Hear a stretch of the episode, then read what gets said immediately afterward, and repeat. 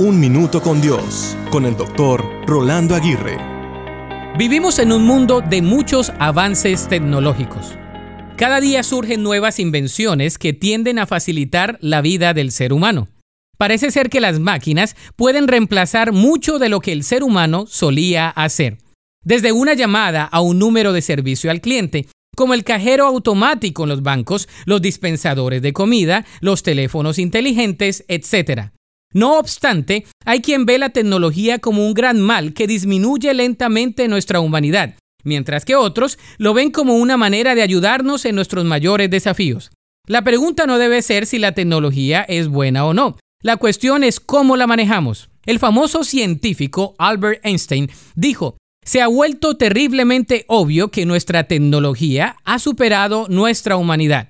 Esas palabras fueron proferidas décadas atrás, ¿Te imaginas lo que diría hoy en día? Lo que sí ha hecho la tecnología es poner al ser humano en una posición de privilegio, ya que las invenciones nos facilitan la vida. Dios es el dueño de la sabiduría y le permite al ser humano diseñar, incursionar y crear para su propio beneficio.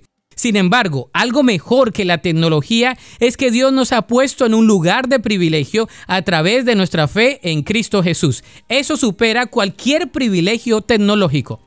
La Biblia dice en Romanos 5.2, debido a nuestra fe, Cristo nos hizo entrar en ese lugar de privilegio inmerecido en el cual ahora pertenecemos y esperamos con confianza y alegría participar de la gloria de Dios.